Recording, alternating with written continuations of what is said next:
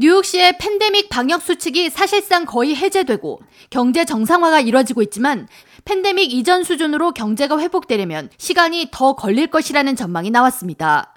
노동부가 15일 발표한 뉴욕시 지난달 실업률은 6.6%로 전달 6.0%를 보인 것보다 0.6%포인트 증가했습니다.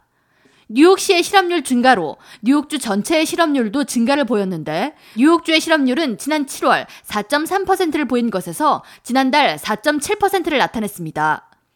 뉴욕시의 실업률은 전국 실업률인 3.7%에 비해 거의 두 배에 가까운 수치로 노동부는 실업률 증가가 이어지는 것은 경제 상황이 계속 불안정하다는 것을 의미한다고 진단했습니다. 뉴욕시 공식 관광청인 NYCN 컴퍼니에 따르면 올해 뉴욕을 방문하는 관광객 수는 전년보다 크게 증가한 6,660만 명이지만 이는 팬데믹 이전인 지난 2019년의 85% 수준입니다.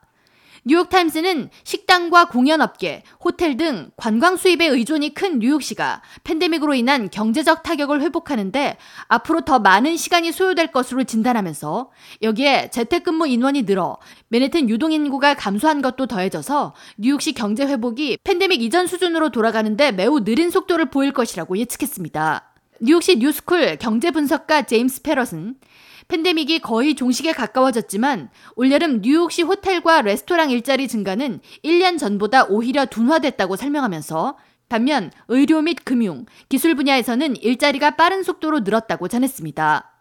그러면서 팬데믹으로 가장 큰 타격을 입은 요식업, 관광업 종사자들이 경제 회복을 하는 데 있어 가장 고군분투하고 있다고 분석했습니다.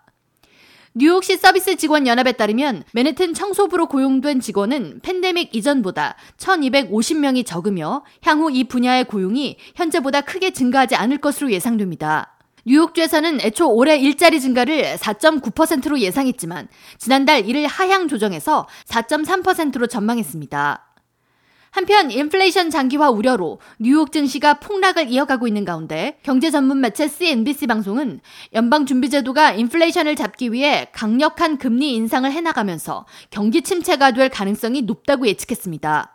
그러면서 경기 침체가 올 경우 뉴욕 증시는 지금보다 약 20%더 폭락할 것이라고 예측했습니다. 맨해튼 월스트리트의 대표적 부동산 투자가인 배리 스턴리히트, 스타우드 캐피털 최고 경영자는 15일 연준이 금리 인상을 계속한다면 심각한 경기 침체를 겪을 것이고 사람들은 계속 일자리를 잃게 될 것이며 주택시장에 대규모 붕괴가 발생할 가능성이 있다고 우려를 표했습니다. K라디오 전영숙입니다.